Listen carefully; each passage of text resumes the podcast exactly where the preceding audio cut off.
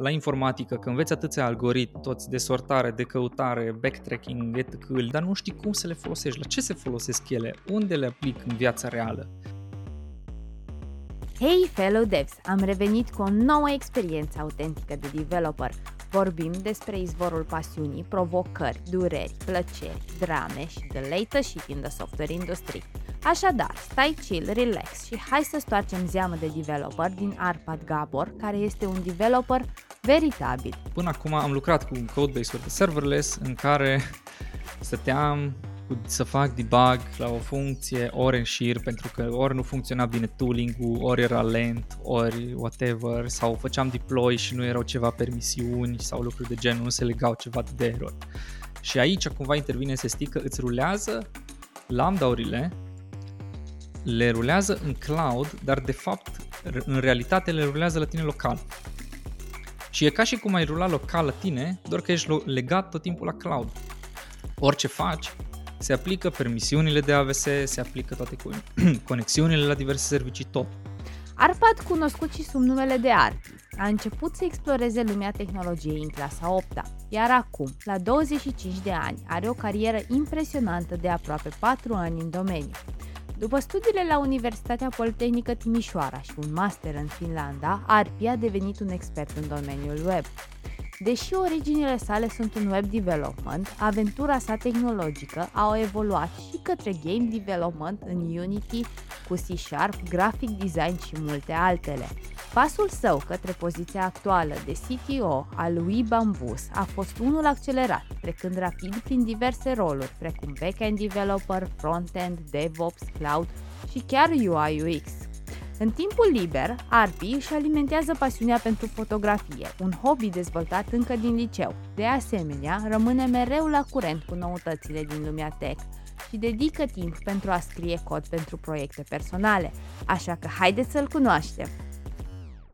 Hei, uh, Arpad, bine ai venit, cum ești tu azi, care e vibe tău? Salut, da, bine v-am găsit. Uite, uite, sunt ok, uh, vibe-ul e întuneric. S-a întunecat mai devreme și acum, uh, și acum e ok. Lucru din astea, vibe-ul ok. La voi? Iarna asta vine, vine și cu întuneric mai repede. Da. Băi, super da. enervant da. că eu ies, ieșeam cu căței pe, pe la 7-8, uh, știi, în vremurile bune. Mm. Acum trebuie să ies pe la 3-4 și da. se, tot, uh, se tot duce în jos. Da, taie, da, taie Andreea, din zi. Taie. Nici mie nu-mi place Andreea, întunericul, da, te-am auzit. Sunt uh, bine, nu-mi place nici frigul. Chiar vorbeam înainte să începem cu Arpad că la ei e foarte frig și acum e chiar bine că sunt minus 4 grade, urmează să fie minus 20. La noi cred că sunt încă 0 cu plus, nu știu dacă suntem pe minus și mie mi-e foarte frig, deci nu cred că mi-ar plăcea foarte mult acolo unde e el. Păi stai așa mai, unde e el? Ca să știm, să avem un pic de context. Unde ești tu, Arpad? Oh, da, eu acum sunt în Finlanda, uh, în Helsinki mai exact, ne-am mutat uh, recent. Stăm pe aici de vreo 2, 2 ani și un pic. Uh, am venit aici la master și am terminat vara asta masterul și acum ne-am mutat în Helsinki și locuim pe aici o vreme și să vedem cum Vorbești e viața. despre tine la plural sau mai ai pe cineva uh, Da, tale? mai e, mai, da, mai e cu mine prietena mea Gloria. Da, am venit ah, împreună la master și super fain. acum suntem Împreună aici, la da. master? Da. Adică amândoi sunteți la același master? Da, am fost. Pe care îl ați fost, pe care l-ați terminat sau urmează să-l terminați? L-am terminat în vară L-ați terminat. și uh-huh. da, acum lucrăm, atât. Cu asta ne ocupăm. Pauză mm. de la învățat. Și cum e, cum e nordul Europei? Other than friguros. Mă, e bine, e bine. Adică e diferit, așa zic, cultura, cultura în general, dar oamenii uneori poți să zici că sunt mai reci, așa că dacă îi vezi pe stradă, dacă intri în convorbiri cu ei, sunt, na, dacă te bagi în seamă, ei sunt deschiși, vorbesc, te ajută tot timpul și la magazin, adică e o diferență foarte mare, adică aș putea să stau toată ziua să vă povestesc, dar să zic așa, ce am, o diferență majoră ce m-a marcat, să zic pe mine, oriunde mergi, că e la stat, că e la magazin, că e la orice clerk din ăsta, cum îi zice pe engleză, casier sau așa, oamenii sunt dispuși să te ajute oricând, nu știu, zâmbesc, râd dacă, na, nu știu, faci vreo prostie sau așa, nu, nu te simți cumva uh, ca și cum ai, ar vrea să scape de tine non-stop. Și, da, e, e, e bine, ne place, ne place. De cu frigul te obișnuiești. Aia e cea mai, cea mai mică problemă. Întunericul ce te doboară. Întunericul iarna. În schimb, vara e multă lumină, ceea ce are, știi, plusuri și minusuri. Mm-hmm. Păi clar, din extrem în extremul. Bine măi, hai da. că dezvoltăm, povestim și despre asta, dar mai întâi, Sigur. după cum bine știi aici la zeamă de developer, povestim despre pasiunea ta pentru calculatoare sau programare, mm-hmm. cum a fost ea și cum s-a materializat. Când ți-ai dat seama, basically, că ești pe drumul ăsta? Că pe drumul ăsta, fai, de, de mult, de mult. Deci eu am 25 de ani uh, și am intrat la liceu când, 2016 mă gândesc, dar eu mă pasionează, să zic așa, calculatoarele, așa cumva așa am început. Calculatoare, jocuri, bineînțeles, clasic, adică cum am mai auzit pe aici pe la invitați foarte mulți, așa cumva am intrat în sfera asta că de mici se jucau diverse pe diverse platforme. Eu am început cu calculatorul, sunt mai bătrân, așa, mai bătrân, doamne, mai tânăr ca și alții. Atunci primul așa mare a fost calculatorul. Ce te jucai? Când uh, în, în principal shootere și strategie. Mm Astea erau mm. preferatele mele. Nu prea mă jucam real multiplayer, time. mai ales când eram mic. Da, real time. Real time strategy. Real time. Uh, nu mă jucam foarte mult multiplayer când eram mic, aia am ajuns așa mai târziu prin liceu și alea. Dar când eram mic mult single player, mă jucam tot felul de ce, ce prindeam, ce aveam pe CD pe vremea când era uh, moda asta cu împărțitul CD-urilor și cine are nu știu ce și așa. Uh, mm-hmm. Și cam așa. Și după aia în timp cumva din nevoie am ajuns foarte mult să mă lupt cu calculatorul, bineînțeles, tot felul de probleme, reinstalări de Windows, crăpa nu știu ce și atunci cumva trebuia să te descurci, mai ales când părinții zic nu erau, tai, tai că mai știa, el se mai pricepea, uh, dar în timp așa cumva l-am luat din urmă. Și, și așa cumva se dezvoltat. A început, efectiv îmi plăceau calculatoarele. Și din dinainte de liceu am avut un prieten, el a intrat la liceu, era, era cu un an mai mare și na, a început să-mi povestească despre programare, ce făcea acolo la Mate Info și mi s-a părut interesant și am început să încet, încet așa să învăț uh, partea asta de web, HTML, CSS, nimic complicat, dar, dar mi-a plăcut cumva și așa s-a dezvoltat așa într-o cumva s-a ramificat în tot felul de direcții, încet și treptat, dar cumva s-a ramificat partea asta, mai creativ, mai tehnic, mai... Mhm. Dar cine te-a influențat pe bune? Adică dacă ar pune degetul pe... Cine te-a influențat să ajungi aici, în zona asta? Deci am înțeles că și părinții aveau un pic aromă de technicus în sânge? Uh, cred că, da, da, taică meu mai mult. Și el e și electrician, mm. Și să zicem, pe partea de calculatoare, nu știu neapărat dacă el m-a influențat să zică să mă duc în direcția asta. El m-a influențat mai mult pe partea asta de uh, să trag așa de mine, știi, încât să, să învăț. Cumva, cred că asta am învățat de la el, că tot timpul era la lucru, uh, că era, făcea, uh, făcea, că mergea la lucru, bineînțeles, lucrul lui de zi cu zi și în afara celor ore fiecare weekend probabil mai mergea la cineva să mai facă ceva, să lucreze, să nu știu ce. Uh, dar nu știu să zic cumva pe parte de informatică sau na, programare ce, ce m-a, ce m-a pe ce aș putea pune punctul. Cred că au fost mai multe, mai mulți factori. Cum am avut și prieteni cu care tot timpul ne jucam. Uh, și după aia când a venit liceu și după aia na, ce, ce facem? Mm. Și îmi plăceau calculatoarele. Care era singura opțiune? Filologia, bineînțeles, nu plăcea, nu plăcea româna, uram chestia asta. Și atunci, na, ce facem? Hai. Și atunci, și ce facem? Și uite, am ajuns cumva prin da. prietenul ăsta deci care prin excludere, zis, practic. Da. Ai ajuns prin excludere, aia nu, aia nu, aia nu, no, ce mai rămas? Ah, da, ce... da, ce, ceva aproximativ, da, mai mult sau mai puțin. Da. Mai da, vreau să punctez un pic aici. Tu ai, mm-hmm. um, tatăl tău te-a da. inspirat, din câte am înțeles, cu privire la da. cum să te dedici mai mult, cum să te implici mai mult, da. cum să faci da. chestii. Da. Hai, dă un pic aici. Ce anume te-a inspirat sau cum anume a venit cu găleata și ți-a turnat în creier o astfel de atitudine pe care acum o ai și te bucuri de ea?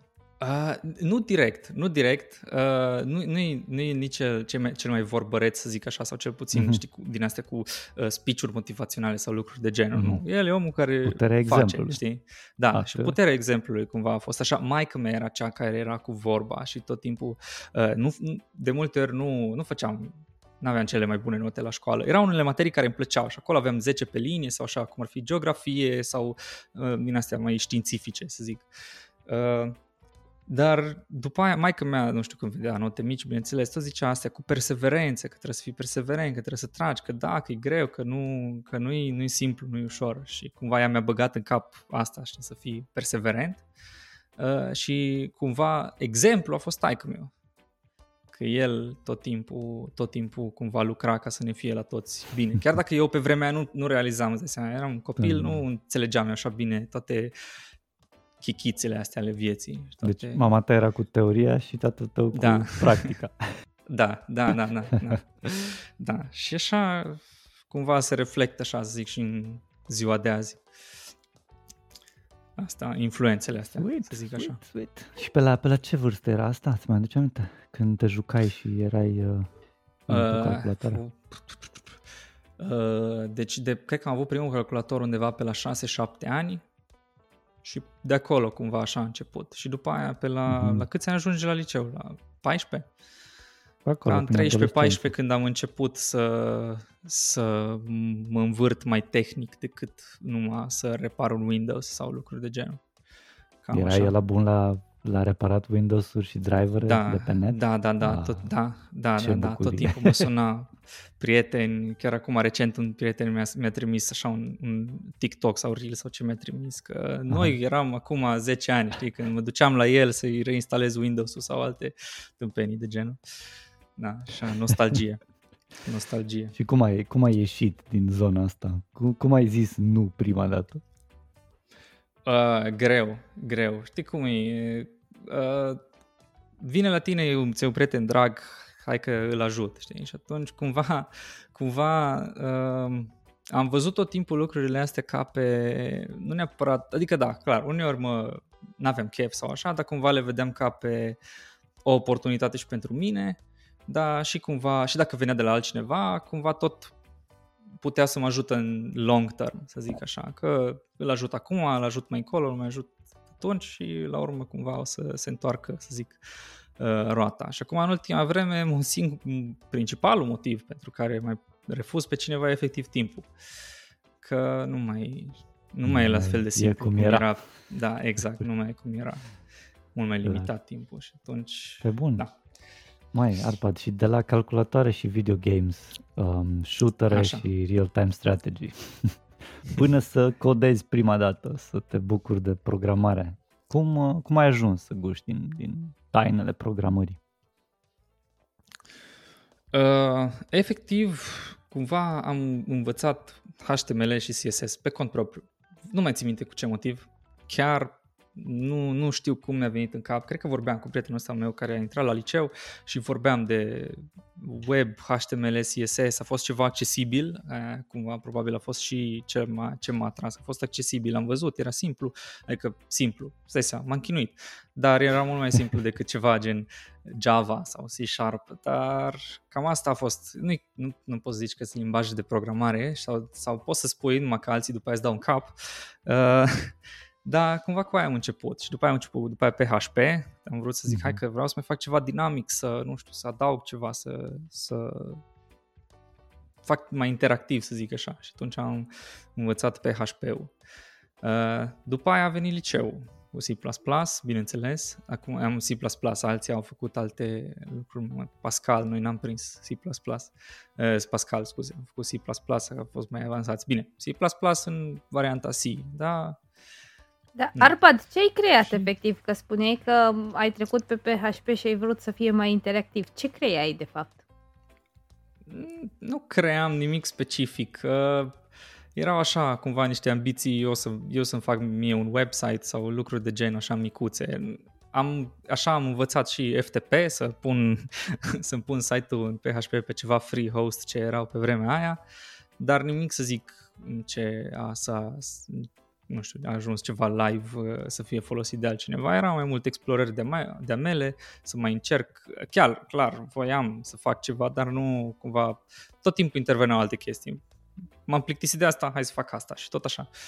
Și atunci erau uh, uh, atâtea side projects și nu, niciuna finalizată. Deci curiozitatea era deja stârnită. Cum, da. cum ai ales liceul mai departe? Să mergi pe profil real ai făcut? Da, da, am fost uh, pe real la matematică informatică cu info intensiv, foarte important de specificat că exista și asta cu engleză intensiv.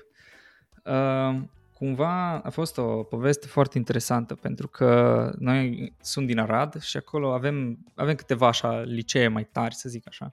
Și cel mai tare fiind Moise Nicoară, doar că acolo maica mea a fost vehement, nu voia nici cum să mă duc la acel liceu Uh, pentru că, cum știți cum e, în toate liceele astea mai uh, bine văzute, să zic așa, e această, uh, cum să zic, parte de șmecheraș sau așa să zic, de persoane mai uh, mai înavuțite, în care după aia mai mult te încurcă decât te ajută. Uh, și atunci, bineînțeles, că cel mai bun liceu l-a pus la coada listei mai mea și după aia al doilea liceu a fost așa. După aia, al doilea liceu a fost primul, primul în capul listei. Da, și era mai mult o prejudecată, oare? Sau era ceva consistent acolo? A, a, avea și un gram de adevăr.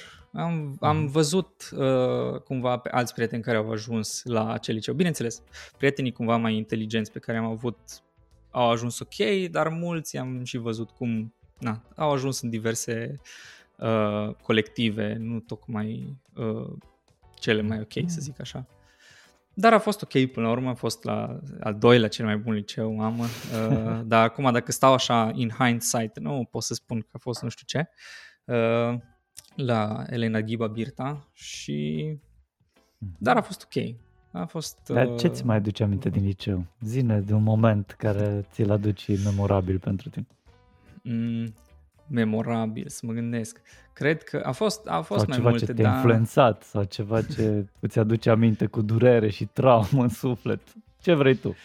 Ce ești confortabil uh... să știi? nu, că sunt multe lucruri ce sunt confortabile să le spun.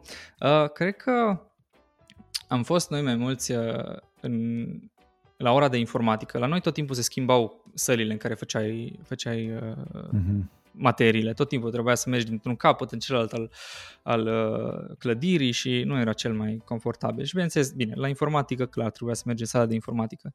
Și eram noi așa, uh, cumva, fix în fața catedrei uh, profesoarei, eram, erau câteva calculatoare, patru calculatoare și eram noi acolo patru patru băieți și ce era amuzant în liceu, pe tot parcursul liceului, am avut o profesoară care nu-i plăcea nicicum, tot timpul șușoteam, râdeam, uh, făceam mișto în timpul orei și ei se părea că noi nu facem de fapt ce ne punea ea să facem. Greșeala ei a fost că noi tot timpul făceam, bineînțeles, în modul nostru și de mai multe ori am, am ajuns să ne dea un test surpriză în care noi, bineînțeles, și ne spunea că dăm test, dă test surpriză din cauza noastră. Și noi luam 9 și 10 și mulți din restul clasei, fiindcă nu s-au pregătit, nu prea uh, nu, nu reușeau uh, să să, să ia note pentru că noi eram acolo și făceam gălăgie și ea se supăra pe noi pentru că facem gălăgie, dar nici cum, niciodată nu ne-a prins să ne dea o notă mică. A fost, deci, a fost foarte ea vrea să facă, să vă arate vouă. Da, exact. exact că voi și nu sunteți atenți la exact. ora ei și de fapt exact. voi erați, da. nu doar că erați atenți, dar probabil că ați, uh, ați ați înțeles lecția, uh, poate dinainte. Chiar vreau să mă leg de asta. Tu cum, cum, uh, cum ești mai mult? Uh, self-learner sau înveți uh, împreună cu colectiv și cu oameni și de la profesori? Self-learner, total. Tot, total. Adică, păi... clar, da, oh. am învățat ce am învățat de la școală, dar apoi mare majoritate, 90% din informații, cred că mm-hmm. le-am mhm. învățat pe cont propriu. De ce te întreb? Că de asta s-ar putea justifica ideea asta de, băi, tu mm. n-ai de ce să fii atent chiar atunci, că e clar da. pentru tine și sau ai înțeles deja și îți pierdeai răbdarea, să înțeleg? Împreună uh, cu Da, de, tău? de multe ori, da, de multe ori ne pierdeam răbdarea sau pur și simplu, nu știu, ne, nu ne plăcea să zic așa ce făceam sau se repetau mm. lucruri, se repetau exerciții, că atunci în liceu da, tot deci, timpul, mai ales că pregătire pentru BAC și atunci tot făceai aceleași exerciții de 100 de ori și atunci, da. na, voiam să mai facem tu, și noi Tu ai avut experiența asta de să scrii pe foaie testul de la informatică slash algoritm? Din păcate, da. Din păcate, da. Și da. cum? Mm. Explică-ne experiența asta și cum ai simțit tu frustrarea la nivel înalt înăuntru tău? Uh, deci nu pot să-mi explic frustrarea în momentul în care venea profesoara și ne corecta și zicea că n-am pus punct și virgulă nu știu pe unde pe hârtie uh, sau că nu știu ce am uitat o acoladă sau lucruri de genul. Adică pentru mine a fost ceva de neconceput. Eram acasă, bineînțeles, tot timpul lucram în code blocks sau ce aveam și acolo nu era mhm. nici el ideal, dar tot îți dădea niște erori și puteai să iterezi cumva, să, da. să îți dai seama de erori și atunci și chestia asta de memorat, mie nu mi-a plăcut niciodată, să memorez sintaxa și să memorez codul, algoritmul în sine. Nu mi-a plăcut niciodată și a fost, a fost un chin, chiar dacă până la urmă reușeam, mai puțin backtracking-ul ăla a fost, ăla m-a doborât. Uh, dar în rest, na, reușeam pentru că trebuia să tot repeți, tot repeți și până la urmă ți intra în cap, dar era, nu, nu, nu e ok, nu e ok, adică pseudocod am înțeles, te pui să scriem mhm. pseudocod așa ca conceptual să văd că ai înțeles, 100%. Exact. Dar să mă pui să scriu sintactic corect, Cod asta e... Da, și te da. mai și verifica la sintaxă, aia e chestia. Da, că exact. Punea exact. poate la fel de mult accent și pe sintaxă și pe algoritmul în sine. Sau poate exact. uneori mai mult pe sintaxă decât algoritm. Da, da, și atunci orice Dar mică problemă, da. E foarte... Um, e păcat, e trist. Tu, de, da. Dacă tot suntem aici, cum, mm-hmm. care ar fi un lucru pe care tu l-ai schimba acum gândindu-te în liceu? Uh, ce, ce, ce ai schimba în sistemul ăsta de învățământ românesc de pe atunci? Că probabil s-au schimbat mm-hmm. multe de atunci. Uh, în bine, astfel încât să să se bucure elevii de liceu de mai multă pregătire în, în domeniul ăsta? Uh, cred că aș face mult, mult mai multe proiecte. Proiecte în care să le dai la elevi un obiectiv, cumva, pe care el trebuie să-l atingă și, corect, bineînțeles, poți să-i ajuți așa pe parcurs, dar să zicem că ai pe semestru, în fiecare, mai ales, de exemplu, materii din astea importante care se fac pe tot, uh, pe tot parcursul liceului sau a gimnaziului sau așa, să ai, să ai semestrial sau ceva, ceva proiect mai, mai ieșit așa din comun, să aplici ce ai învățat. Nu că hai să faci un referat sau hai să fac fă o prezentare despre nu ce. Nu, hai să facem un proiect, să lucrăm în echipă, să vedem cum putem să legăm lucrurile astea să ne iasă ceva mai practic. Dar nu, mhm. se, nu pot să spun, se, se, mai face, se mai fac unele proiecte, dar prea puțin.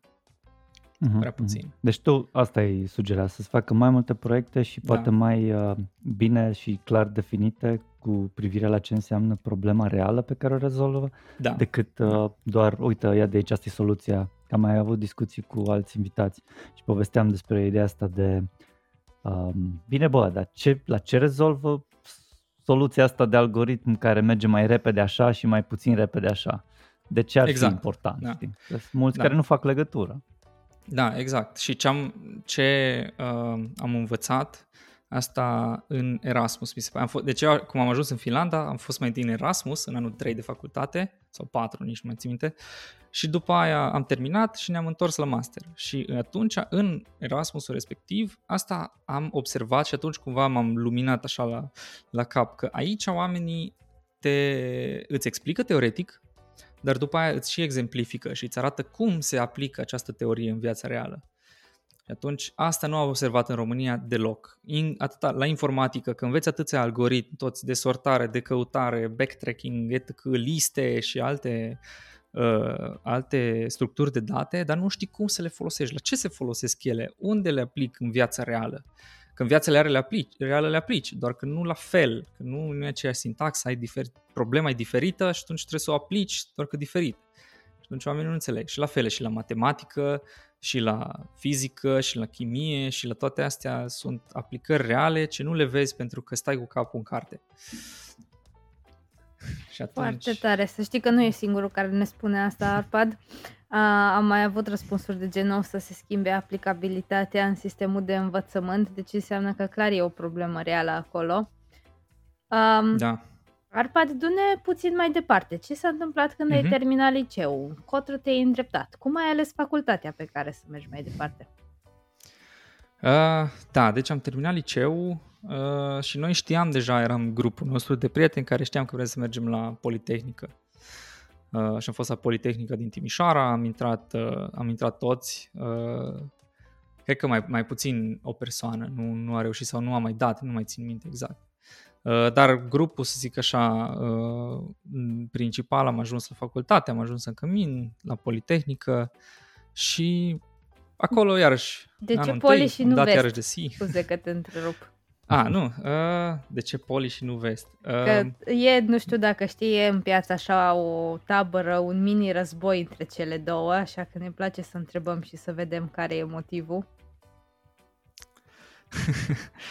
uh, dacă stau bine să mă gândesc, la vest... Uh, la vest era ceva informatică, era de 3 ani și la Poli, bineînțeles, exista tot așa informatică și mai exista parte de inginerie, unde la inginerie dădea examen. La, iar la celelalte nu avea examen, ci dădeai uh, concurs de dosare. Uh, pentru mine, unul dintre principalele motive era că știam că nu voi intra la concurs de dosare, pentru că nu aveam media uh, destul de mare și știam că concurența e destul de mare. Și atunci am zis că șansele sunt mai mari unde, unde dau examen. Admitere. Da. Da, și, și a mai fost și lucrul ăsta că uh, a, era inginerie, adică făceai efectiv mm-hmm. inginerie uh, și făceai diverse, adică nu numai programare și atunci cumva da, mai diversificat, să zic așa, decât la, la informatică. Acum, in hindsight, pot să spun că probabil, pentru informatică, probabil aveți mai bine față, de, față de Politehnică. Acum, în următorii ani, nu știu cum o să se mai schimbe sau așa, dar, dar așa cred. E bine că e dinamic și se tot schimbă lucrurile. Dar auzi cum, uh, chiar curios, tu ai, treca, ai plecat de la liceu și ai avut, uh, ai avut niște așteptări, așa, ca fiecare om, nu? Da. și da. când ai ajuns la facultate, unu, ce așteptări ai avut și n-au fost realiste? Și doi, mm-hmm. cum a fost la Cămin. Cum a fost viața de Cămin în Timișoara? Ok, ok. Hai că luăm așa pe rând. Uh, deci, așteptările la început au fost uh, exact ce am spus mai înainte. Să fie totul mult mai practic uh, și să înveți lucruri cumva mai avansate. Cumva noi ne-am obișnuit, adică cumva am văzut ce a fost în liceu și am învățat C++, algoritmii, nu știu ce, am zis că ok, bun, am făcut în liceu toate astea, acum mergem la facultate și trecem la următorul nivel, să zic așa. Uh, doar cel, cel puțin anul întâi, da, cel puțin anul întâi nu a fost deloc așa, adică într-adevăr să zicem că la materii gen uh, analiză sau ce am avut matematică avansată, zicem am făcut lucruri mai avansate, dar în rest am zis pentru ce am făcut liceu? Dacă venim la facultate în anul întâi și fac aceleași lucruri. Am da, înțeles, corect. Că... Sunt mulți studenți care n-au făcut da. informatică, da? Exact. Na. Dar nu, Asta nu anul întâi cumva... Da. da. Dar după aia, anul 2 să zicem că a fost mai bine, anul 3, anii 3 și 4 iarăși cum s-au mai, s-au mai îmbunătățit. Nu ideal, pentru că tot făceam tehnologii din astea super vechite, dar a fost mai, mai ok. Uh, iar legat de cămin, uh, deci la noi a fost ok. Adică, bineînțeles, am vrut, să, am vrut toți în viață de cămin să fim uh, acolo toți. Uh, am prins în căminul 19C, uh, chiar din anul întâi, am prins camere de 5 la etajul 5. Uh, vara era o căldură de nu mai puteai, pentru că eram pe partea unde bătea mai mult soarele, din ce țin minte. Uh, dar a fost bine, ne-a plăcut, cumva eram toți acolo tot timpul, hai să mergem, hai să facem, hai să... Așa. Erați a fost ok. făcut chestii. Da, da, exact, Aveați exact. Multă și chiar... pe atunci. Da, da, exact. A fost bine, încă mine a fost bine. Ne-a, ne-a plăcut, ne-am distrat. Mm-hmm. Și ce, ce-ți mai aduci tu aminte din facultate? Ce, ce a fost bine, după părerea ta, în facultate? Bine pentru tine, pentru carieră, pentru viață? Ceva care uh, consider că a fost Nu. Te-a influențat într-un mod pozitiv. Uh, da. Uh, nu cred că a fost facultatea Adică a fost, Perioada. zic așa, mediul, mediul, uh-huh, zic exact. așa, care a ajutat, uh, pentru că am ajuns din anul întâi să mă implic în organizația studenților de la noi din AC uh, și să mă implic pe acolo așa ca voluntar și cumva am fost patru ani uh, foarte activ, aș putea spune, foarte activ, adică nu ne mai vedeam cu prieteni într-o vreme, într-o vreme pentru că na, făceam o grămadă de activități în ligă uh, și acolo cred că m-am dezvoltat foarte, foarte, foarte mult. Am făcut de toate, efectiv.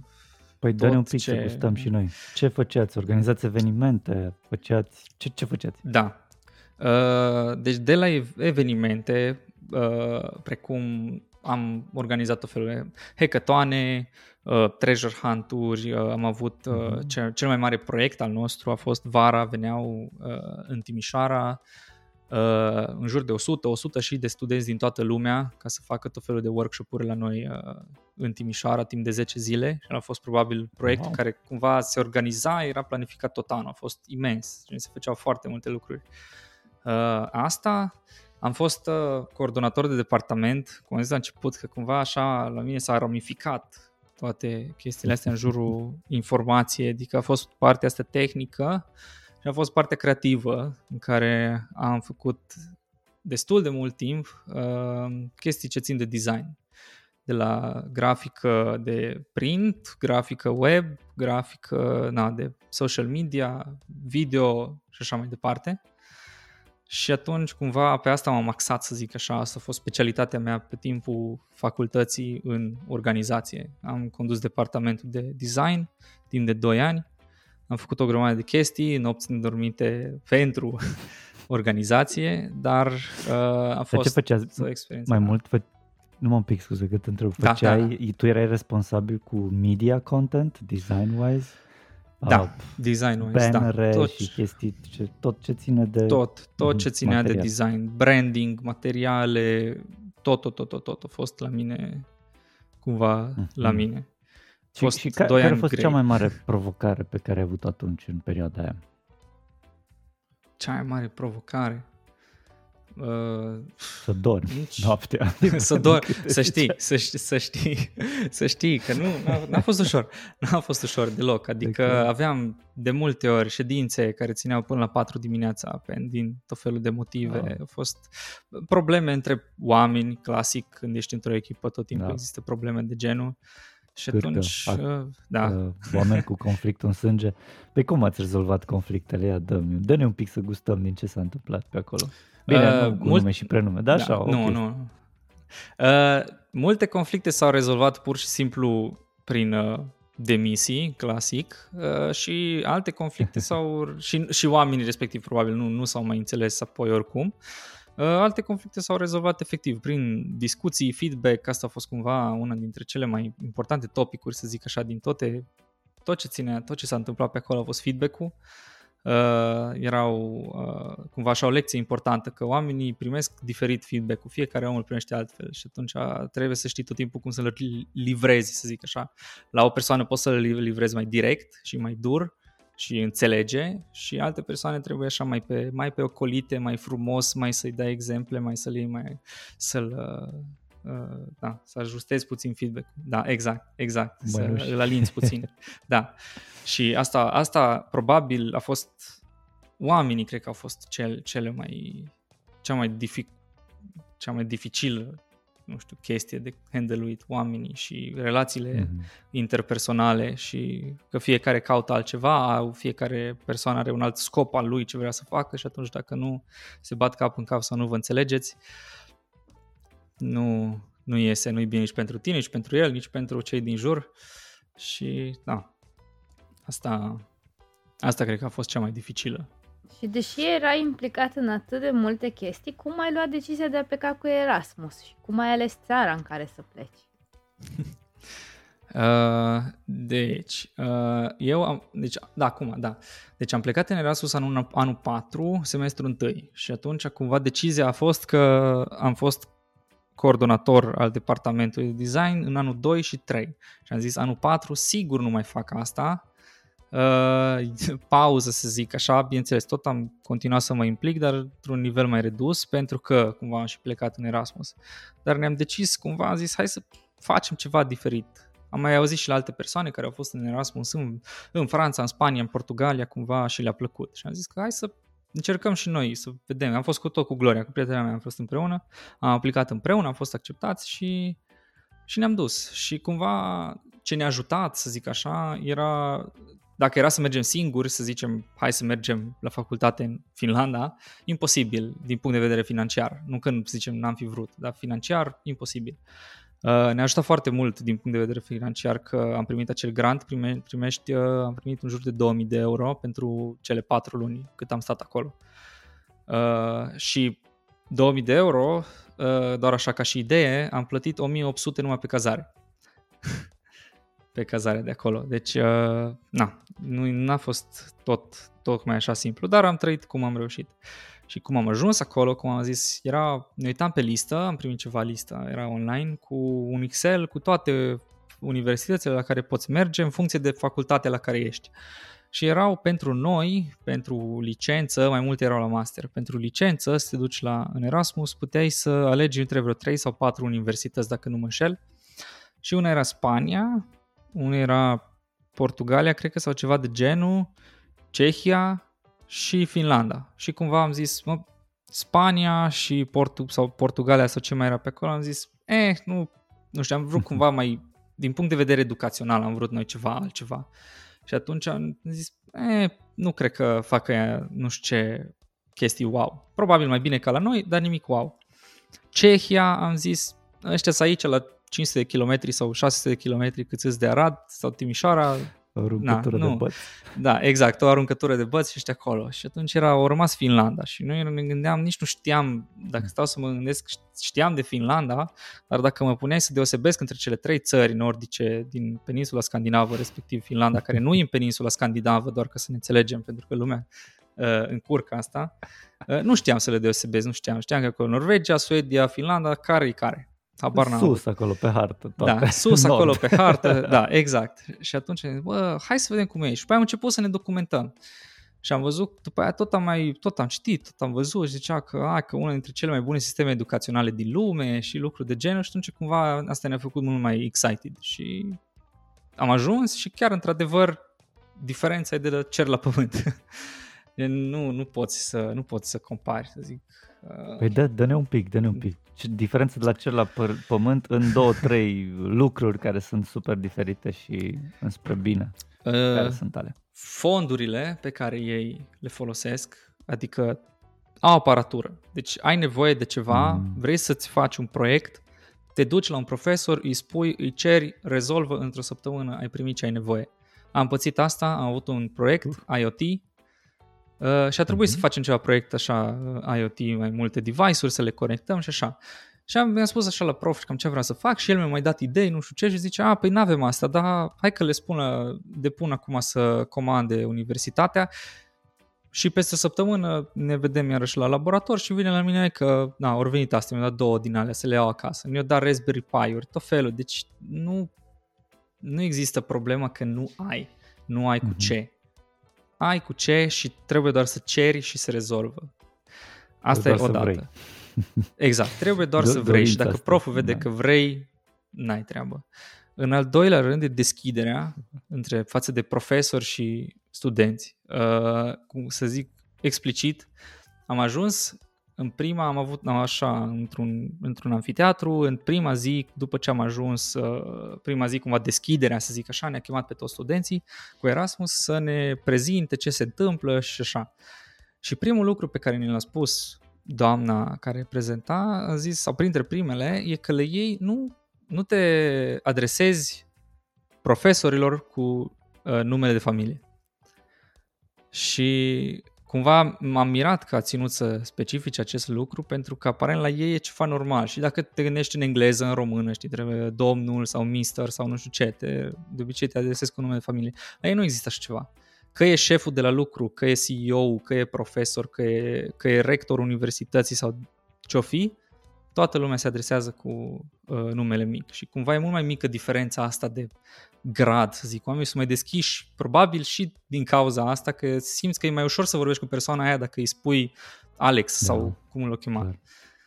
Și... E mai aproape de tine, mai pe același nivel, exact. e mai, da, nu e da, superior, exact. profesorul nu e niciun de... La, la noi e cultura asta că profesorul na, e super departe și sus și e destul de, de greu să ajungi la unii, la nas. Depinde și de exact. ego și de orgoliu, dar în principiu e despre o colaborare în toată treaba asta. Profesor exact. versus uh, student e, e o mhm. colaborare. Mm-hmm. Da, Nice. Exact. Și chiar, chiar m-a, m-a dat pe spate cumva chestia asta.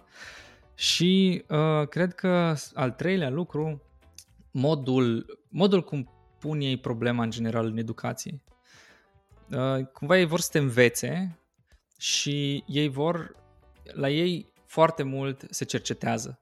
Deci ei bagă milioane de euro în cercetare și se vede, pentru că tot ce faci, uh, tot ce te învață, te pune să citești articole și așa de știință care sunt actuale. Nu te pune să citești o carte pe care a scris-o el acum 20 de ani și pentru lucrarea lui de doctorat.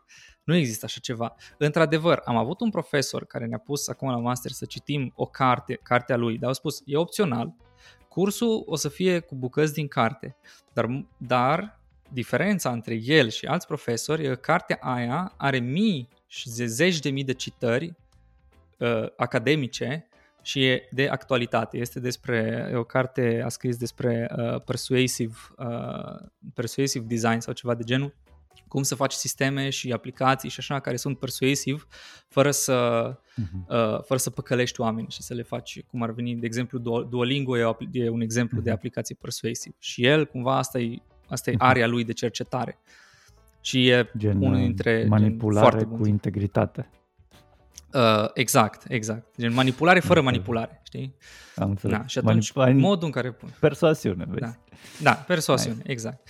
Și atunci modul în care pun ei asta, gen ei te învață teoretic odată și după aia te învață practic. Hai, gen, facem ceva mai practic, mai ăsta, gen, cumva te pune acolo să faci, să faci, să faci, să faci și uh-huh. nu există că nu faci faci. Și deci tot, tot e mult e de despre, lucru. Des, da. E despre implicare. E, Basically, nu, nu, da. nu-i genul ăla de ok, ia de aici, acumulează bucata asta de materie și după aia vină și vezi dacă poți să te descurci cu ce ai primit și ai în creier, să faci probleme mm-hmm. și sau să vergi literally toată materia pe care o ai în cap.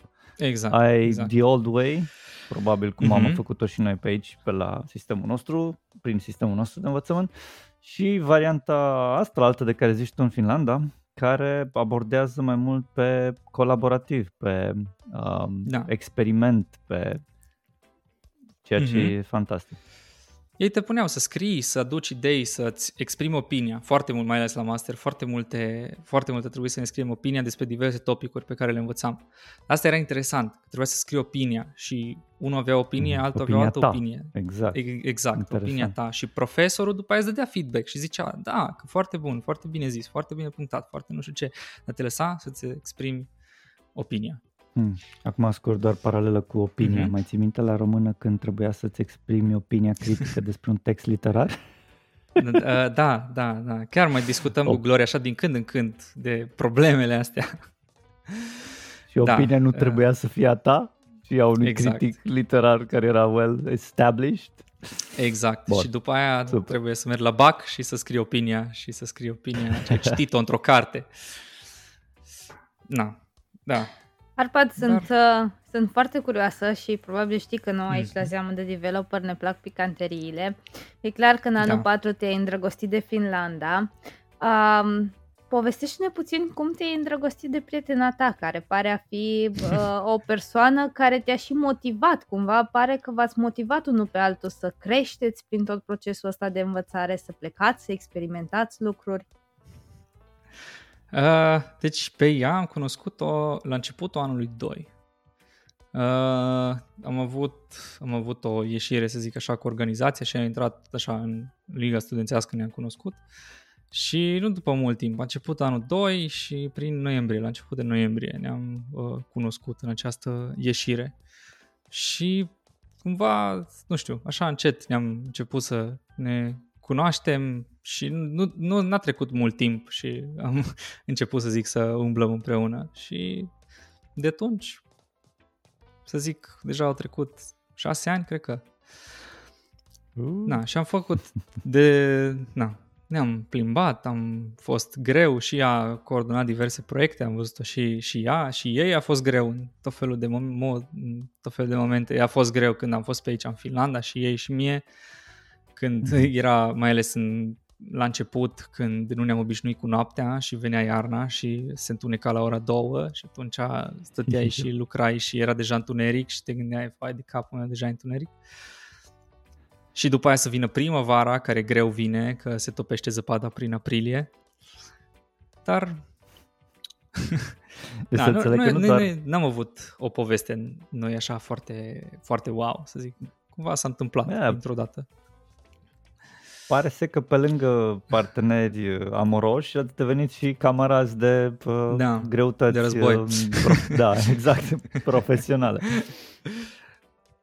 Da, da, cam, cam așa ceva. Da. Și acum lucrăm unul lângă altul, acum ea nu, nu e aici cu mine, e, e jos, dar am pus înainte. Unul lângă altul? Da, avem, da, avem unul lângă altul și uh, mm. chiar înainte să ne mutăm îl aveam în camere diferite, dar acum am zis că hai să, să-l avem în același loc. Mm. Că, na. Păi și cum faceți când aveți ședințe? Sau... Uh, acum avem să... amândoi microfon și atunci mm. probabil e mai ok, nu, se, nu ne mai auzim așa unul altul, adică nu se mai audel, știi, mm-hmm. în coluri. Așa Bine, amândoi avem căști și atunci e, e ok, e decent. Din ce am observat, nu e... Înainte, da, când eram în celălalt loc de unde ne-am mutat, era mai greu când lucram unul lângă celălalt, dar acum, până acum e bine. Uh-huh. Ne-am, ne-am acomodat, să zic așa, să lucrăm gălăgii altuia. S-au Super creat tare, tabere man. între voi în care unul să fie eu sunt Java, eu sunt C Sharp și să se creeze așa o tabără între voi doi. Nu, nu, cumva amândoi am fost pe partea asta de web și ea acum lucrează tot așa în web. Nu, n-am avut problema asta. deci nu deci știu, vă completați știu cumva unul pe altul. Cred că da, da. Da. Super și tare. ziceai că lucrați pe web. Ce, ce lucrezi pe web acum? Care, care ce, ce rol ai acum și ce provocări ai?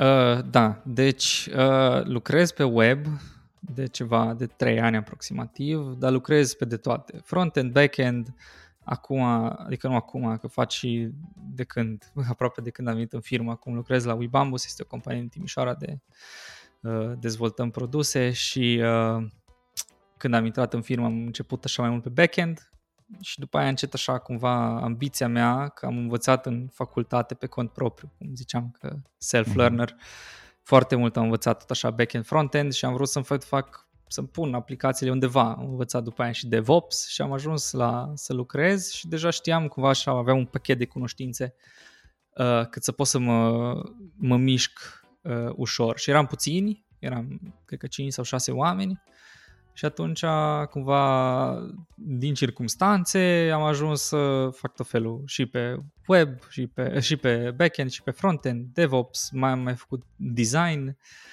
Acum fac tot așa, din toate. Dar acum nu din mai sunt backend puțin. developer.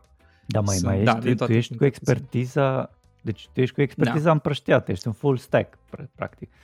Uh, da, nu... oficial cumva uh-huh. sunt un CTO, cum ar veni, nu, uh-huh. nu mi se pare dubios să-mi spun despre mine asta, că nu sunt obișnuit cu chestia asta, uh, dar da, în toate, cumva suport peste tot, suport tehnic, uh, da. Și cum, uh, deci, cum ai tu grijă de uh, camarazii tăi, dacă tot am folosit camarazi, da, da, da. camarazii tăi ingineri din echipă?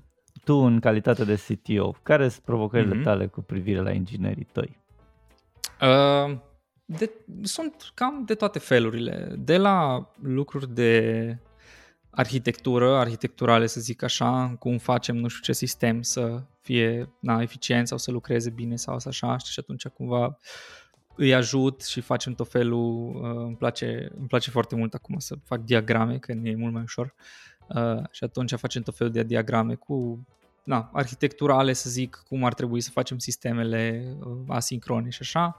Și asta zice mai mult teoretic și arhitectural, dar după aia mai ajut pe partea de infrastructură, ajut pe partea de front-end, back-end, cum să facem na, aplicația să fie scalabilă atât din, part, din punct de vedere a codului, dar și din punct de vedere a sistemului as a whole. Și de, de, de, la, de toate problemele, că mici, uh-huh. că mari, că debugging, că sunt uh, idei, la toate, Înțeleg. cumva, și place tu, să-i ajute oameni. Ai făcut uh, asta, per programming cu, cu inginerii tăi? Da, uh-huh. okay. da, da, da. Facem... Uh, și ce alte best practices-uri mai știi să ne dai și nouă, să gustăm acum din, uh, din ce faceți voi? Just așa, from top of your mind. Uh, cum spui, așa mai tehnice sau așa cumva mai ca workflow? Cam cum... Și, și. Hai zicem una, una din workflow pe care tu consider că e mai eficient și așa și una din, din mai tehnic un pic poate. Mm-hmm, ok. Deci ca workflow, eu sunt foarte mare fan al asincronului și atunci mm-hmm. cumva sunt... Uh, clar, na, facem meeting-uri și așa, nu, nu, se, nu se pune problema. Dar că de multe ori sunt mare fan să scriu mesaje și să le scriu explicit și uh, cumva uh, tot timpul le spun la oameni, acum mai nou uh, nu, nu mai trebuie, dar de multe ori, mai de mult, spuneam la oameni cum e o regulă pe Stack Overflow, că dacă vrei să pui o întrebare pe Stack Overflow, trebuie să fii foarte explicit și să dai exemple cu ce ai încercat până acum. Și cumva, și am observat asta că oamenii cumva s-au obișnuit cu ideea asta că dacă au nevoie de un ajutor de la mine și uh, clar, este opțiunea call, Uh, doar că nu tot timpul, să zicem, ori avem chef sau avem timp uh, și atunci trimite un mesaj și fii explicit. Zi acolo ce ai, care e problema, explicăm ce vrei să faci din punct de vedere a nu a codului, ci a business-ului ca o idee, că vreau ca userul să facă nu știu ce. Ok, de acolo începem și mergem în jos. Hai să vedem ca să facă asta userul cum face. Și atunci să mergi top-down, explică-te ce, ce, ce vrei să faci ce ai făcut, ce ai încercat, ce nu merge, ce erori îți dă, ce cod ai pus și așa mai departe. Și după aia, dacă ai o, ai o cumva ideea bine prezentată, de, obi- de multe ori mi-a câteva minute să-mi dau seama care mm-hmm. e mhm. problema dacă e foarte bine structurat. Și cred că aici, Arpad, în completare din experiența mea pot să zic, făcând oamenii, sau res, uh, mai bine zis, convingându-i să facă chestia asta, ai surpriza ca să nici nu mai trebuiască să vină la tine, pentru că își dau exact. ei seama. Da, da, da. Așa, cum își dau ei duck, seama duck înainte. programming sau cum e. Da. Uh, rubber da. ducky, da. Că Ra- vorbești, așa, practic, rubber ducky. Rubber ducky, da. Da. Noi, da, avem și, și o mică, uh, cum ne zice, emblemă din asta, emblematică. Avem un Sensi Ducky, zicem. Noi avem un duck, dar cu, ah. cu logo nostru peste. Ai, ce tare. Oh, bun, bună da, idee. Ok, bună idee. Am să fur. Fură Fain, da. Super, da. Și uh, deci, tehnic, da, spune, ca să nu, că tot vorbesc Deci asta eu. e, da, da, da, sigur, sigur, nu ești păi, dar tu ești invitatul nostru, pe de te-am adus să vorbești tu, noi să extragem de la tine. Dar da, vreau să completez, că mi se pare foarte important de înțeles că de asta mm-hmm. oamenii fac așa, pentru ca să filtreze și să se bucure deja de un răspuns mai rapid pe cont propriu decât să tot ceară ajutor la mm-hmm, exact. senior sau mentor sau niște. Da. Exact. Și tehnic? Dacă tot cer ajutor, nu cumva se obișnuiesc să ceară, ceară ajutorul da, da. ăsta uh, superficial, aș putea să-i spun. Exact, superficial. Și atunci tot nu înțelegi în spate, de fapt, ce se întâmplă. Uh, tehnic. Ce aș putea să spun tehnic? Uh, pa, greu de zis, dar nu știu dacă neapărat se poate spune, să zic așa. Uh, ce îmi place mie acum de ceva vreme, noi lucrăm cu AVS uh-huh. Mhm. în companie destul de mult. Mai avem și alte proiecte cu GCP și prea puțin Azure, dar principal AVS. Și acum, în ultima perioadă, în ultimii câțiva ani, a devenit așa mult mai popular serverless. Yep. Și nu știu dacă ați, sau nu știu dacă ați atins topicul ăsta de serverless prea mult. Uh, Prea dar puțin cumva... în cadrul zeamă de developer, mm-hmm. dar poți să zici da. un pic despre serverless și cum merge la voi pentru... Uh, și acum, în ultima perioadă, cumva am descoperit acest proiect, se numește SST și am început să-l folosim tot mai mult. Uh, e un tool uh, de scuze. Uh, e un tool de mai mult de infrastructure as code uh, și să-ți scrii cumva infrastructura în TypeScript. Dar avantajul foarte mare ce-l aduce SST față de alte tooluri e mhm. pe partea de serverless. Ei cumva se axează pe asta să facă experiența de development cu serverless mult, mult, mult mai ușoară. Mai stai că întreba. Da, asta e strict pentru, din, din câte văd, mă uit acum, e strict pentru Amazon applications. Adică tu ți-o, ți poți deploya Next.js, uh, Svelte, Astro on Amazon services. Uh, da, deci ei, ei se specializează pe AVS. Ei se mhm. specializează pe AVS. Uh, acum lucrează să se extindă și de, de ce se specializează pe AVS e că folosesc uh, CloudFormation, care e un serviciu uh-huh. de la AVS da, pentru da. deployment și atunci în spate. și acum vor să pivoteze un pic și să schimbe infrastructura din spate, să fie agnostică de cloud și atunci o să fie mult, mult mai, mm. mult mai fain. Și atunci Dar o să e un tool, Terraform, poate. Uh, în spate. Pulumi, Pulumi o să fie mm-hmm. în mhm. spate, dar care în spate probabil tot Terraform ajunge să fie la un moment dat. Mhm. Deci. Mm-hmm. Okay. Dar ce îmi place foarte mult la el e că ajungi să îți scrii, până acum am lucrat cu codebase-uri de serverless în care stăteam cu, să fac debug la o funcție ori în șir pentru că ori nu funcționa bine tooling-ul, ori era lent, ori whatever, sau făceam deploy și nu erau ceva permisiuni sau lucruri de genul, nu se legau ceva de erori. Și aici cumva intervine SST că îți rulează lambda-urile le rulează în cloud, dar de fapt în realitate le rulează la tine local. Și e ca și cum ai rula local la tine, doar că ești legat tot timpul la cloud. Orice faci, se aplică permisiunile de AVS, se aplică toate conexiunile la diverse servicii, tot. Poți să faci sisteme asincrone cu queue-uri, cu event bus-uri, tot le faci. Poți să le faci local, nu mai trebuie să stai după deploy-uri să testezi. Și cumva ne, chiar ne-a ajutat. Nu am reușit încă să-l full potential, să take, uh, să folosim la potențialul lui maxim, pentru că mai lucrăm cu servere. Uh, dar cred, dar gen, în proiecte mai micuțe ce le-am folosit și am reușit să folosim tot potențialul lui este nemaipomenit. Și cumva asta încercăm cumva să pivotăm încet, să folosim cât mai mult, cât mai pe toate proiectele de tehnologia asta. Pare foarte, foarte interesant. Um, vreau să te întreb mai departe, Arpad, dacă ai folosit uh, CGBT, AI-ul și în ce măsură îl folosești? uh, da, am folosit, uh, am folosit ChatGPT, dar nu foarte mult. Mai mult așa să mă joc cu el. Uh, de ce? E că pentru că oricând aveam nevoie, de multe ori când îl întreb ceva, culmea, îl întreb ceva ce nu știe să-mi răspundă foarte bine. Și tot timpul ajung înapoi la metodele clasice Google și vezi, uh, vezi ce găsești sau RTFM sau Read the Effing Manual. Uh, și na, cumva... RTFM. da, RTFM și uh, cumva m-am învățat să zic așa să citesc documentația și de multe ori găsesc informația mult mai ok decât mi-o, mi-o zice ChatGPT.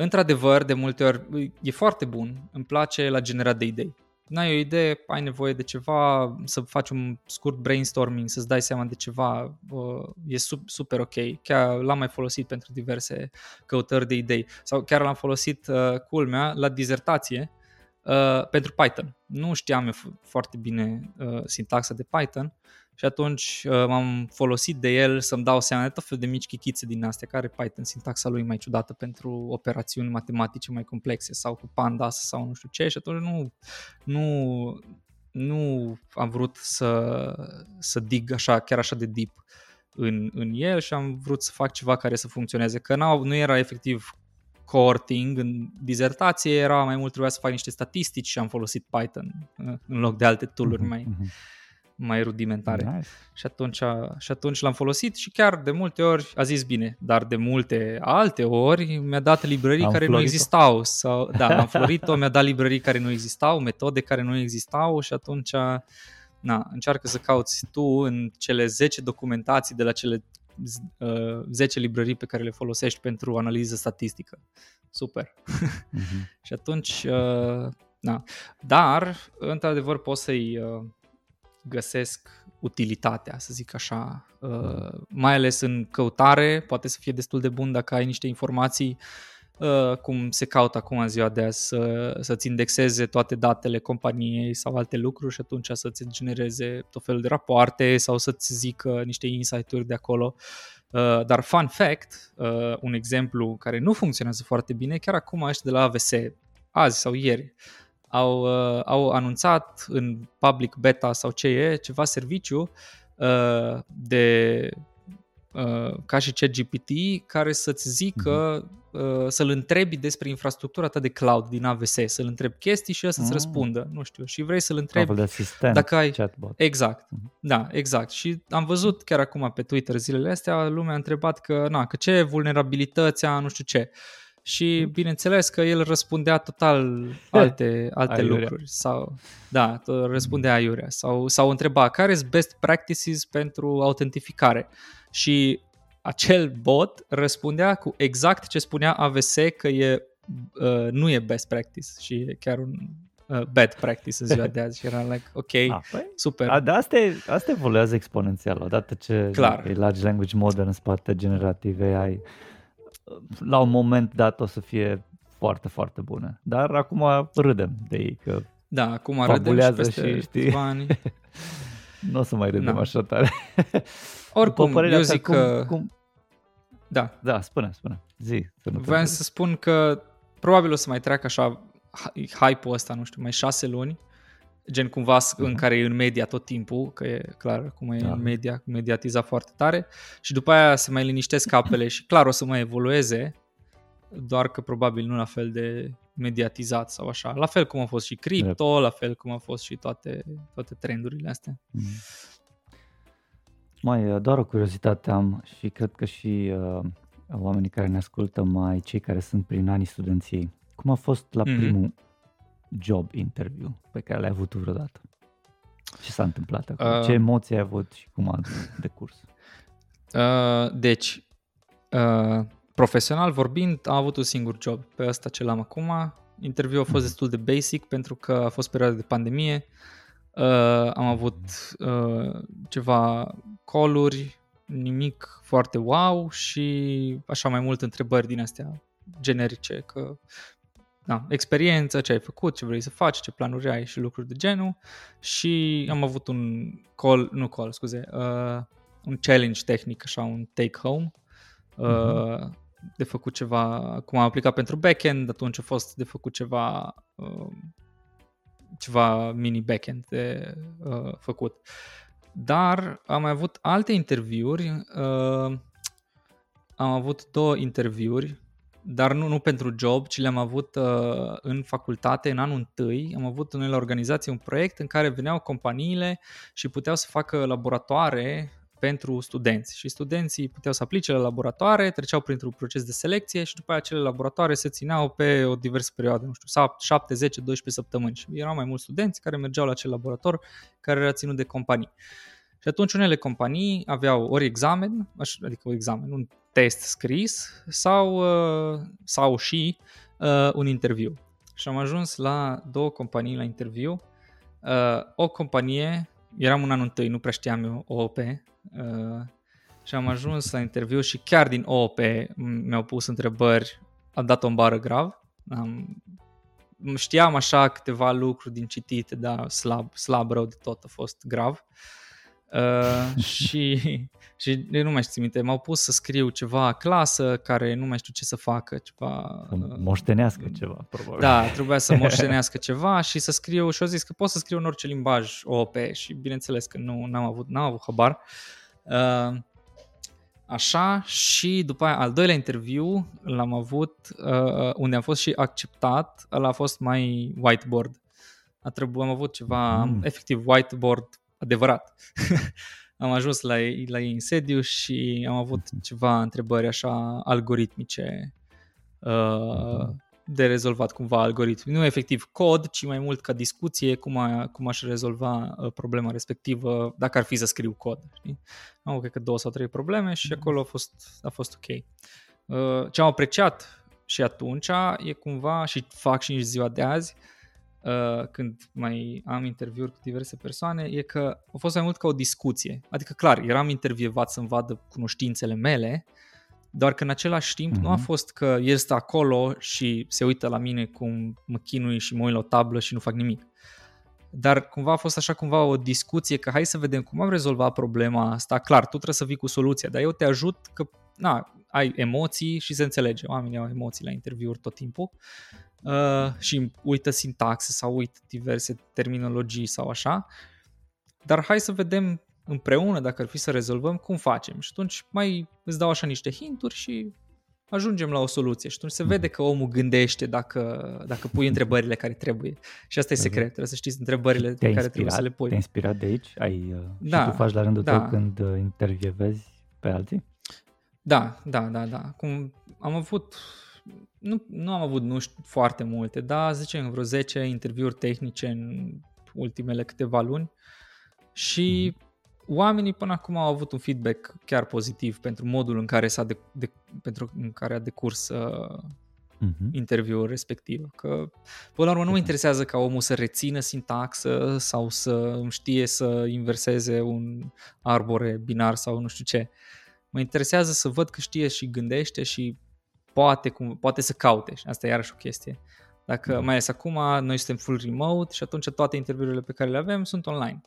Și atunci le spun la oameni, nu mă interesează să știi tu sintaxe din cap. Dacă vrei, poți să cauți pe net, nu mă deranjează.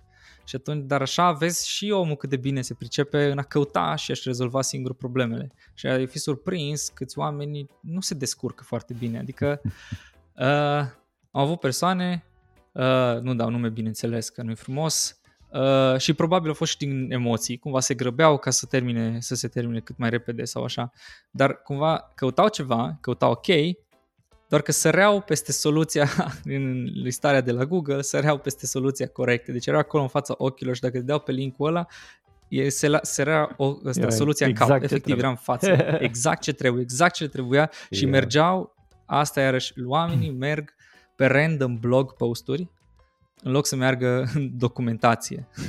și uh-huh. atunci, normal că, normal că nu găsești dacă nu mergi în documentație.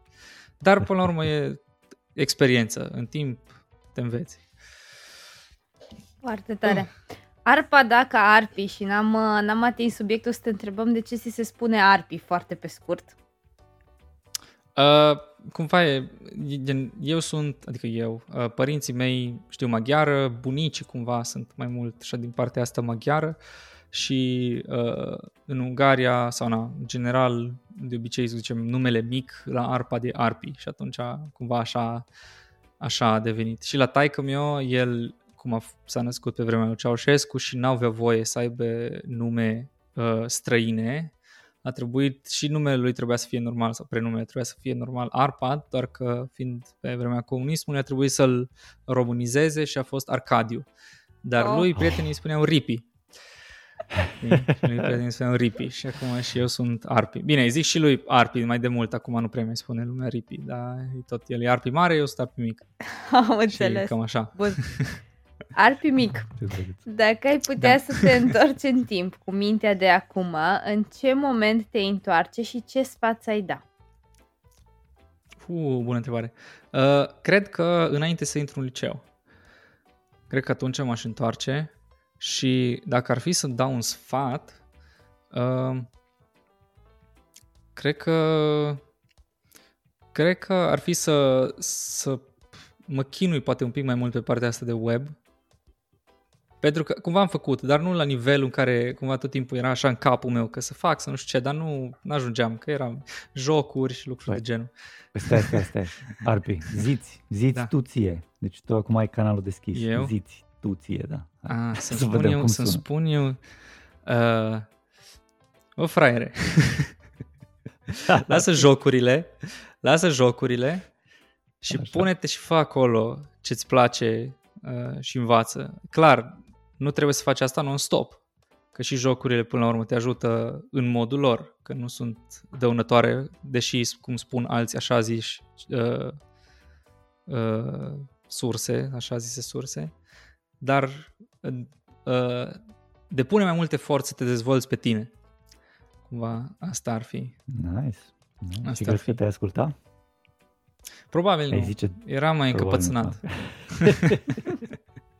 Era mai încăpățânat. Cumva, așa în hindsight, când uitându-mă, gen și maica mea ce îmi spunea niciodată, eu ascultam așa și, dar nu pot să spun că uh-huh. făceam. Jumătate de măsură. Da, exact, exact. Și atunci nu, nu au fost destul vorbele. Acum, gândindu-mă clar, deci uh, cumva m-au afectat, să zic așa, ca și adult. Dar atunci, în momentul mm. respectiv, nu pot să spun că m-au afectat foarte tare. Probabil nu era bine dacă nu erau certurile și aceste discuții uh, cu părinții, dar în momentul respectiv nu eram da, nu eram tu, cel tu care să le ascult. Când, când erai adolescent, uh, tu ai fost un adolescent problemă sau ai fost un adolescent liniștit? Uh, mai, mai mult liniștit, Uh, și gen, eram cumva așa problemă, neapărat problemă în sensul în care nu știu, sunt în sensul rău al cuvântului în care era persoana aia care tot timpul făcea uh, probleme. Uh, dar cumva eram cel care nu, nu a ascultat tot timpul și a fost amuzant când uh, am ajuns să fiu un pic mai mare și mai experimentat, am făcut sport, am făcut șapte ani de polo și atunci în perioada mai mm. târzie, uh, când eram deja mai mare și uh, mai priceput să zic așa, uh, atunci deja devenea, știi, mai na, în adolescență și acolo în echipă toți ne cunoșteam și tot timpul eram, era așa cumva uh, grupul nostru care eram așa mai problematici împreună. Nu neapărat că eu singur, mm. dacă eram, făceam nu știu ce probleme. Dar a fost păi, o perioadă am, amuzantă. Ai luat în cârdășie cu alții de la da, Polo. Las da, că știu. Da, da. nice. Fine, Dar au fost vremuri bune. Bun, hai să mergem mai departe. Arpi, de data asta te purtăm în viitor și te vezi pe o bancă, uh-huh. 60-70 de ani. Ce întrebare okay. ți-ai pune? Ce ai fi curios să afli de la tine? Oh, fu, da. Și nu am o întrebare pot să-mi pun, nu? Um, spune tot ce știi. Am acoperit pe toate, nu. Ca să acopere tot. da, să acopere tot. uh, Băi, fai, șmecher, dacă ar fi, ar fi asta. Da, dacă ar fi un topic, uh, fa, ai, că nu știu, că n nu, n-aș întreba lucruri din asta, zic, uh, de carieră. Nu e foarte interesant. Uh, poate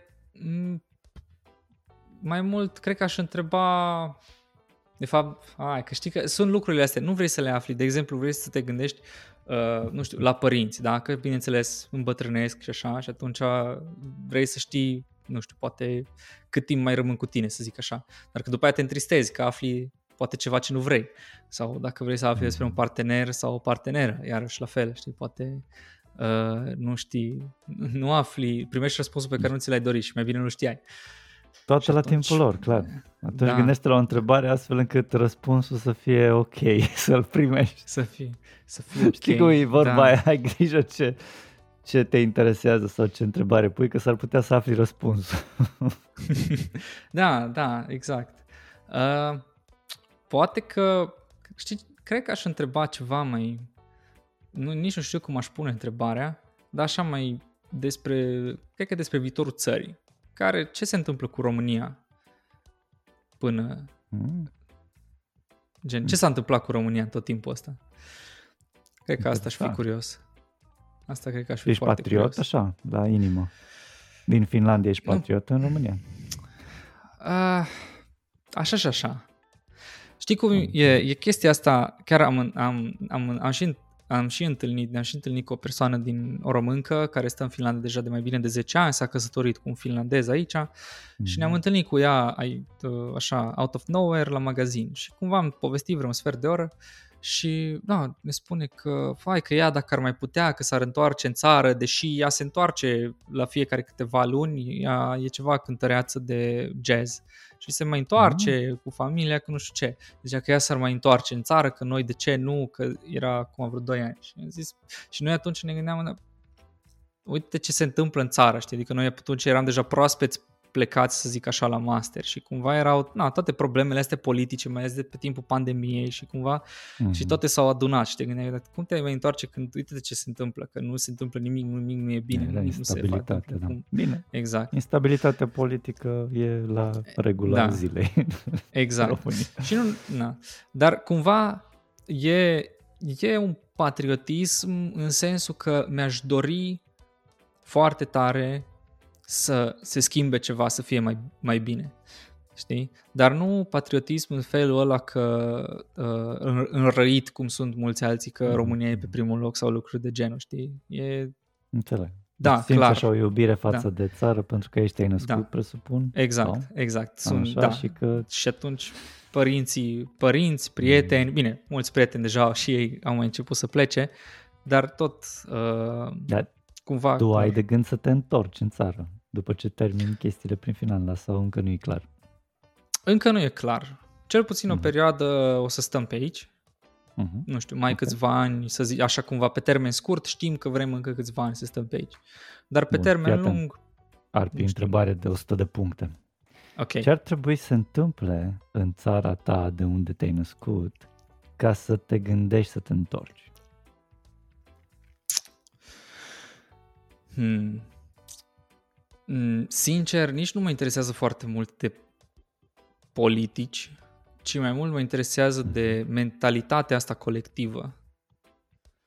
A, să zicem că ai o baghetă a, magică deci, și ai putea să schimbi da. ceva instantaneu. Deci ești magician da. acum. Ok. okay. Uh, o să spun uh, mm, stopus șmecherus. Gen cumva să se oprească uh, șmecheria. șmecheria asta din țară. Da. Cred că asta e proba- probabil, nu știu, capul răutăților. Că până la urmă toată lumea, știi, dorește într-un mod sau altul să își facă lui bine, dar se ajunge tot așa prin șmecheria asta și se răspândește peste tot.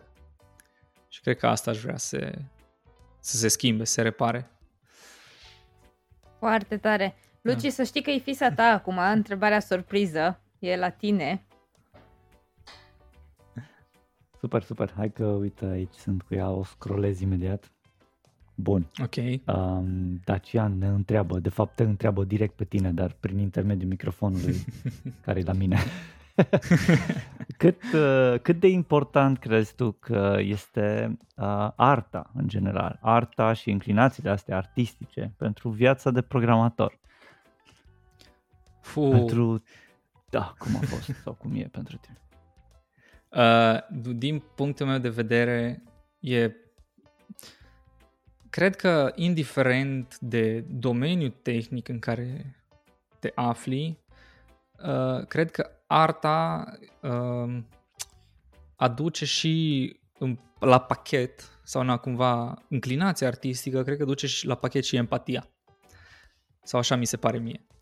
Și atunci tot timpul spun la toată lumea uh, când lucrează că e indiferent că e backend, că e frontend, că ce-o fi, cum, cumva specific, să relaționezi cu publicul și mi se pare că arta probabil e acel, e acel mediu prin care nu relaționezi direct, doar că îți poți spune o poveste care să uh, cumva spune un anumit mesaj pentru publicul uh, larg. Știi? Vrei să expui anul, că prin artă poți tot felul să exprimi gânduri, să exprimi mesaje, să da. uh, tot felul de lucruri și atunci automat cumva aici e un gram sau poate un kilogram de empatie. și, Dar tu ai, uh, tu ai gustat arta, ai consumat artă în, în, în fel și chip? Sau cum ai, uh, mai da, bine întrebarea da, sunt... cum ai consumat o arta? Da. Uh, gen, dacă ar fi să mă refer la artă prin, să zicem, picturi, uh, o perioadă nu am fost foarte pasionat, nu prea mă interesau. Și după aia uh, m-am uitat la serialul ăla uh, Genius, în care a fost uh, cu unul dintre sezoane a fost despre Picasso. Și, mm-hmm. uh, și cumva și pe mine și pe Gloria ne-a, ne-a marcat cumva modul în care... Da, da, exact. Știi? Și cumva ne-a făcut să ne trezim, la, cumva să ne trezim, să ne gândim altfel, să punem altfel în perspectivă arta. Știi? Și acum, acum chiar am zis că am vrea să mergem la toate, în toate galeriile în care are Picasso mm-hmm. uh, lucrări și așa. Dar clar, până la urmă, arta nu e doar uh, pictură, e, e fotografie, e videografie, e scris, e uh, sunet și atunci și nu numai și atunci na, gen cumva Ce fain. pot să pot să pot să uh, înțeleg arta chiar dacă să zicem că nu mă atrage subiectiv, nu știu, un anumit gen muzical sau un anumit, nu știu, videoclip sau ce-o fi. Dar până la urmă toată arta e artă și e subiectivă. Dar, Dar întrebarea asta e dacă crezi că există o legătură între programatorul din tine și omul care consumă artă, în ce fel te-ar influența asta? Cred că asta era de fapt viziunea. Mm, da, înțeleg, nu știu cum să exprim cumva așa, așa în cuvinte. Cumva, mm, dacă vreau să revin la tot așa la ideea asta de empatie, da. uh, cumva asta cred că poate să te influențeze foarte tare ca programator dacă ai, cumva clar, te, te clar. leagă, deci, știi? Deci și... faptul că, nu un pic, să înțeleg atunci, arta da. îți dezvoltă empatia. Empatia da. te ajută să-ți faci da. Uh, o carieră mai da. sănătoasă în uh, software da. development, da. pentru că leagă oameni. Da. Și Până la urmă, clar, gen, cu cât știi mai multe și cu cât apreciezi mai multe, cumva îți dezvolți și ție uh-huh. orizonturile de gândire și de înțelepciune, să zic așa, ca să Mm-hmm. Na, să pui altfel cumva problema Super. în realitatea asta complexă. Ce drăguț. Nice, da. mersi de răspuns, foarte sofisticat și destul de cu punctul pe ei. Mi-a plăcut ideea de empatie, foarte, foarte fain.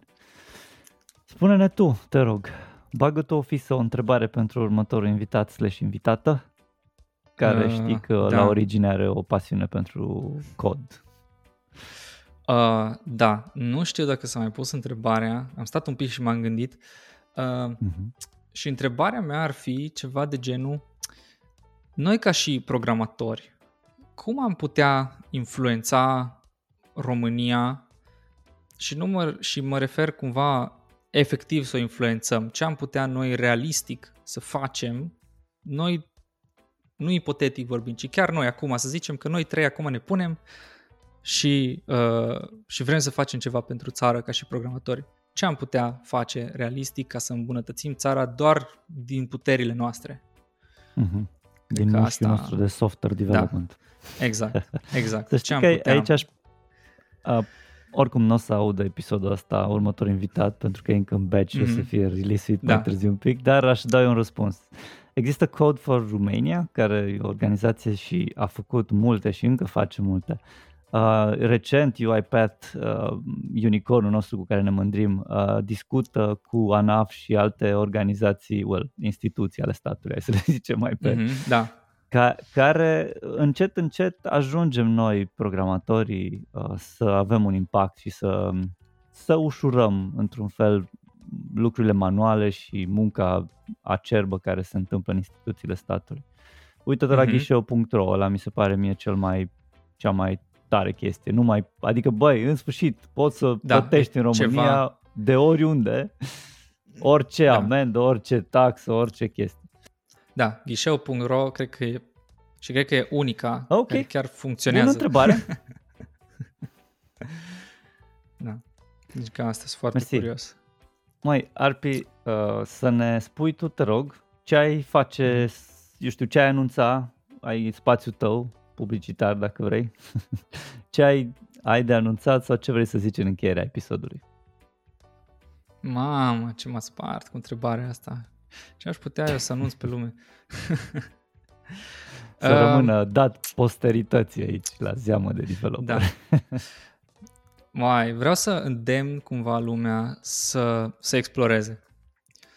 Uh, și nu mă refer nu mă refer la călătorit neapărat. Clar, super, gen, multă lume călătorește în ziua de azi și e foarte la mod așa. Dar și în, efectiv în digital și, și, efect, și efectiv în domeniul nostru sunt atât de, atât de multe oportunități pe care le poți găsi doar efectiv explorând. Că citești ceva, că înveți ceva, că te uiți la ceva, dar cumva vreau să îndemn oamenii să exploreze, dar nu numai la suprafață, ci ai citit ceva și du-te mai adânc, vezi cu ce se mănâncă lucrul ăla sau ce compun lucrul ăla, vezi cât de multe poți dezvolta uh, mm. pe tine prin toate, toate lucrurile astea. Și cam, cam asta. E, e cumva așa, foarte, cumva vag, dar specific, cred că. Interesant. Până acum, uh, cred că ai fost primul care a făcut o îndemnare sau un strigăt de îndemnare așa la sfârșitul episodului și îți mulțumim mm-hmm. frumos pentru asta. Super tare. Mai, Arpi, um, unde te găsesc oamenii dacă vor să reach out to you, să vorbească un pic cu tine sau să-ți zică ceva? Uh, deci mă pot găsi, bineînțeles, pe toate rețelele sociale mari, mai puțin TikTok. Uh, uh, dar li- linkurile principale le găsesc la mine pe site care e în lucru, uh-huh. dar am pus linkurile uh-huh. acolo în orice caz, care e arpadgabor.com, simplu și la obiect. Uh-huh. Și na, Twitter sunt semi-activ pe acolo, da. Facebook, Instagram, Le punem GitHub. în descriere. Sigur. Nice. Dar Arpad este sub domeniu, așa Uh, nu, nu, nu, nu, nu. nu, ga- nu? Gabor.com e, cred că, al unei companii de papuci. Pantofi, ah, chestii de păi gen. Și atunci cum ai reușit și... ca să faci cu punct? E cu liniuță sau? Nu, e, nu, e, nu, Arpad Gabor împreună.com Ai împreună, am înțeles că ai pus da, da, da. punct. Ok, ok, nu. Am vrut să-mi cumpăr arpad.com, doar că e luat și am încercat să dau de persoana respectivă, dar nu mi-a răspuns nimeni. Ah, știu cum e. Bine, măi. Da. Arpi, mersi frumos. A fost super. Mersi. Mulțumim că ne-ați ascultat, mulțumim invitaților și nu în ultimul rând mulțumim echipei care a făcut acest podcast posibil. În urechile voastre s-au auzit zeamă de developer și au avut plăcerea de a vă fi host Lucian Corduneanu și Andreea Rugescu. Vă așteptăm cu o nouă experiență săptămâna viitoare. Dacă v-a plăcut, vă invităm să dați un share și un subscribe paginii noastre. Power by Sensidev, Love by Launch.